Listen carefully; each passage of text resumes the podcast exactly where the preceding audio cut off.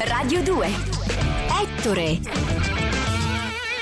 Eliza Dolittle, Mr. Medicine, Ettore Radio 2, nella puntata di sabato 25 novembre, il racconto der monnezza. Stiamo scoprendo un sacco di cose, ne abbiamo imparate tante preparando questa puntata e ve le vogliamo raccontare proprio tutte. Perché? Perché Thomas Millian è stato davvero un grande attore e non siamo noi a dirlo e non c'è bisogno di riabilitarlo, ma in Italia ha avuto successo con un genere un genere che è sempre stato un po' sottovalutato, a volte anche a ragione. Erano valanghe di film che si giravano in poco tempo, con pochi mezzi, tanto che moltissimi degli attori erano costretti a fare anche da stuntman e da controfigure. Merli in particolare, che vi abbiamo citato come uno dei giganti del genere poliziottesco, fece degli inseguimenti pericolosissimi in macchina, girò delle scene mettendo a repentaglio la propria vita, con il risultato spesso di essere fischiato in quanto commissario. Ma questo è un vezzo tutto italiano. Thomas Millian.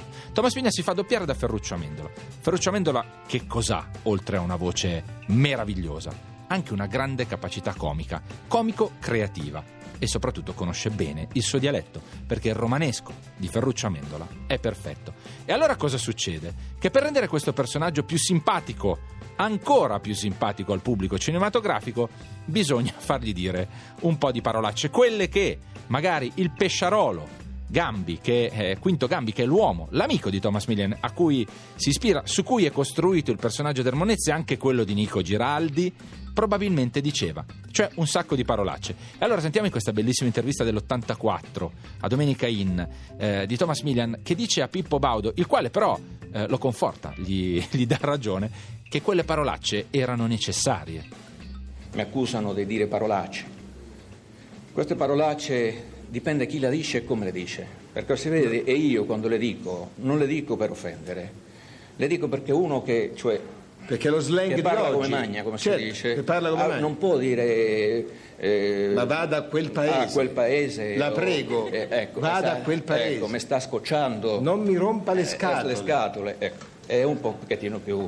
Più vero. Esatto. Se ne sono andati a pochi mesi di distanza Thomas Millian e Quinto Gambi, due amici che nello stesso anno eh, ci hanno lasciato e due amici che hanno costruito questi personaggi memorabili, più o meno volontariamente. Loro due più Ferruccio Amendola, perché diciamo che è un grande lavoro a tre. Thomas Millian ci ha sicuramente messo la faccia. Due saghe diverse, ma molto diverse. Tra l'altro che nascono da un episodio che non è nelle saghe, perché il Monnezza lo intuiamo per la prima volta in un altro film ancora, un film che si chiama Roma a mano armata. Appare il suo personaggio, che poi viene sviluppato in tre film. I film si chiamano Il trucido e lo sbirro, e immaginate quindi che il trucido qualche parolaccia l'avrebbe detta, diretto da Lenzi nel 76.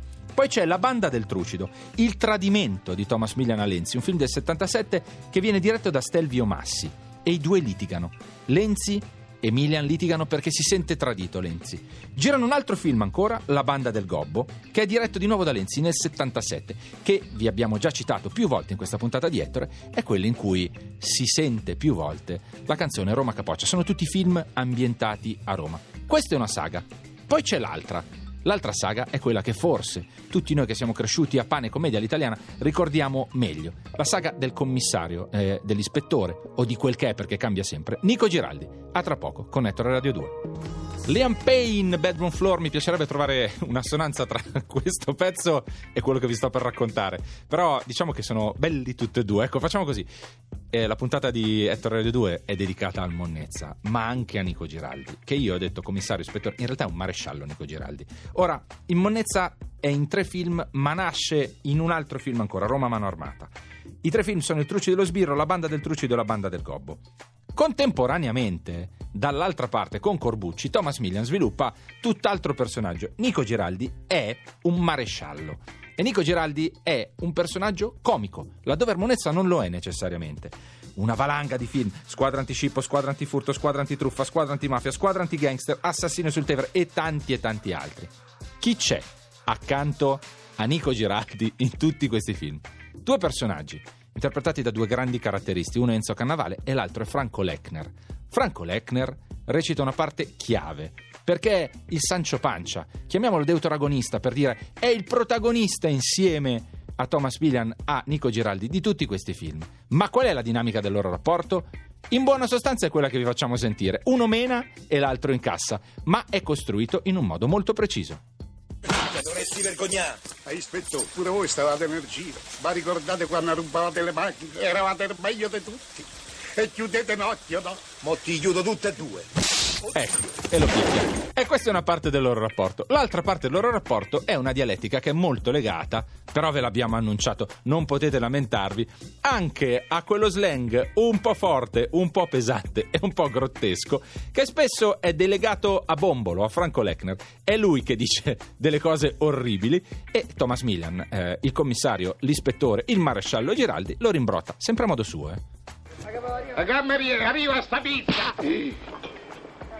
La marescia, io ho detto una pizza napoletana. C'hai fame, eh? C'ho fame sì. Allora mangiate questa, vieni. A merda? Eh, mica ti farà schifo. È roba tua. Magari ti ci metto un po' di formaggio, eh? Sempre merda, eh? Sì, ma la parmigiana.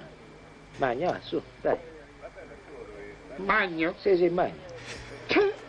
Scusate, è ora di cena, ne siamo perfettamente consapevoli, però fare tutta una puntata su, eh, su e su Nico Giraldi senza farvi sentire chi veramente fossero sarebbe stato impossibile. Ma davvero chi era Franco Lechner? Perché Franco Lechner è stato un, un grande caratterista e si è prestato a questi giochi sullo schermo per un'intera carriera. Poi però è stato anche un uomo molto speciale. Sentiamo Thomas Millian che lo ricorda come amico e come compagno di mille avventure sul set.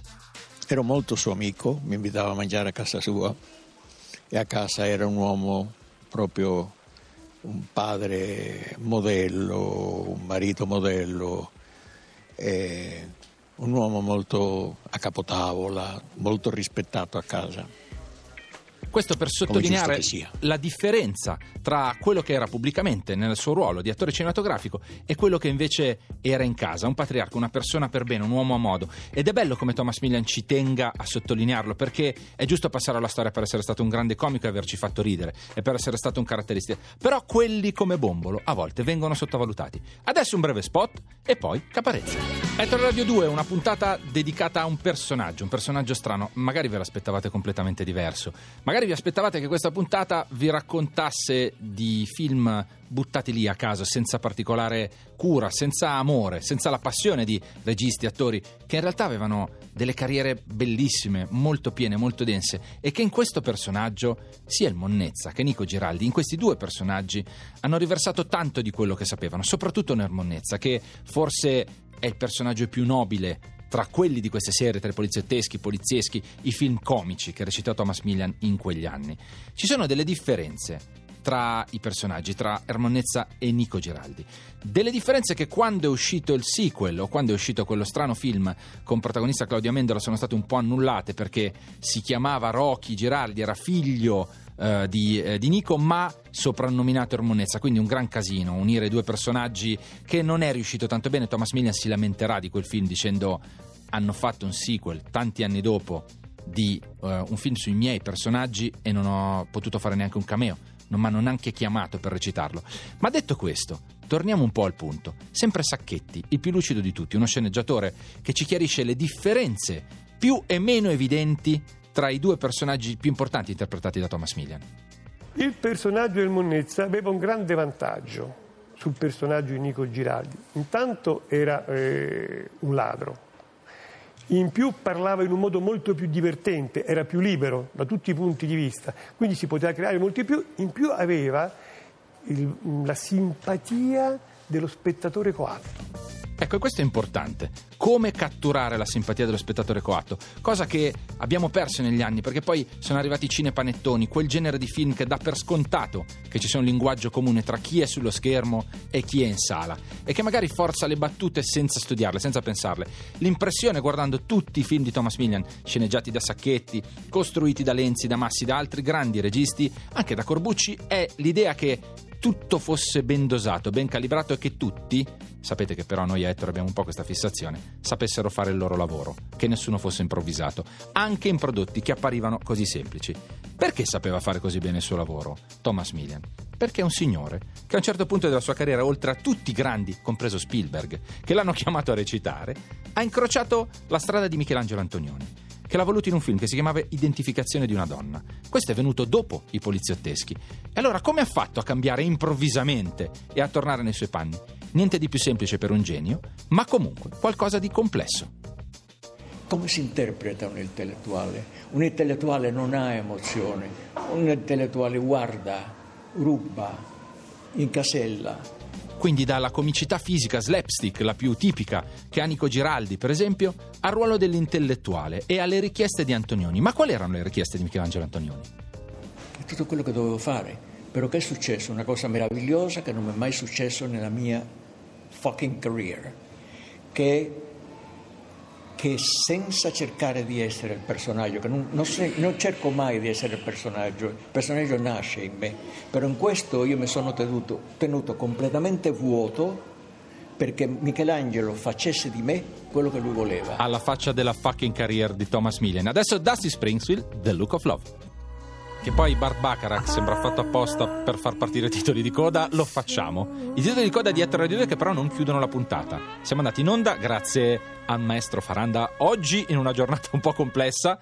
Massima solidarietà per la sua autovettura e poi ringraziamo Guido Bertolotti che è con me, Danilo Di Termini. Noi siamo la squadra di Ether Radio 2 che ha scelto un personaggio che magari vi ha fatto storcere un po' il naso quando ve l'abbiamo annunciato. Non tanto Thomas Millian quanto Ermonnezza, ma magari alla fine di questa puntata con tutto quello che vi abbiamo raccontato avete cambiato idea così come l'abbiamo cambiata noi. La puntata la trovate in podcast alla pagina ettore.rai.it e poi prima o poi anche su iTunes. Sulla nostra pagina Facebook invece trovate alcune delle foto, delle immagini della trasformazione di un uomo bellissimo, di un attore straordinario come Thomas Millian. Arriviamo alla fine. Un attore che ha una parabola difficile perché parte da Cuba, arriva negli Stati Uniti, si ferma in Italia tantissimo tempo, poi torna negli Stati Uniti, vive a Miami e a Miami recita per tutti i più grandi registi americani, ma non dimentica mai il luogo in cui in prima, come prima istanza si è divertito tantissimo, ma l'ha anche ammesso. Leggendo Monnezza Mon Amour, quell'autobiografia scritta da Gomarasca, insieme a lui si capisce che Thomas Millian, per dirlo un po', la romana gliel'ha mollata. Insomma, a Roma ne ha fatte di cose. Se n'è andato a 84 anni e ha avuto sempre la lucidità di dire che quel posto lì, che quella città e che questo paese, in realtà è stato la sua patria. Questa è la mia patria, questa, che è la patria che mi ha dato amore, mi ha dato successo, mi ha dato la mia moglie, mio figlio, la mia vita, eh, mi ha onorato in accogliermi. È difficile che un straniero, i romani, lo vogliano bene come vogliono bene me. E la voce un po' rotta anche dall'emozione perché racconta una storia d'amore. eh, abbiamo lasciato che fosse Thomas Millian a parlare della sua vita privata. In genere ve la raccontiamo, quella dei personaggi, dei nostri protagonisti o degli attori che interpretano i nostri personaggi. Ma nel caso di Thomas Millian è talmente grande la storia dell'attore, talmente strana e invece talmente apparentemente lineare la storia della sua vita privata, almeno quella che ci è dato a conoscere, che abbiamo voluto riassumerla così, in queste poche parole. È strano ed è delicato ed è struggente sapere che due, come Thomas Millian e Quinto Gambi, che due persone che hanno trascorso una larga parte della loro vita a confessarsi e a trasmettersi delle cose, a travasare l'un l'altro le loro esperienze, le loro emozioni, due persone diversissime. Uno cresciuto e vissuto da pesciarolo di Tormarancia, lì, sempre lì, e l'altro che se n'è andato in giro per il mondo. Eppure se ne sono andati a pochi mesi di distanza, tutti e due ottantenni, Thomas Millian un po' di più. Thomas Millian è stato un uomo strano, ha detto e non ha detto, ma soprattutto ha avuto una missione nella vita. Però voglio che sia lui a spiegarvi come uno così, uno così serio, abbia avuto bisogno di recitare per non prendersi sul serio.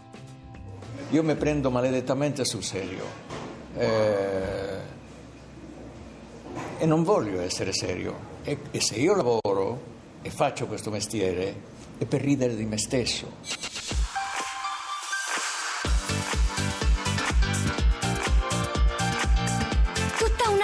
Musica. Radio 2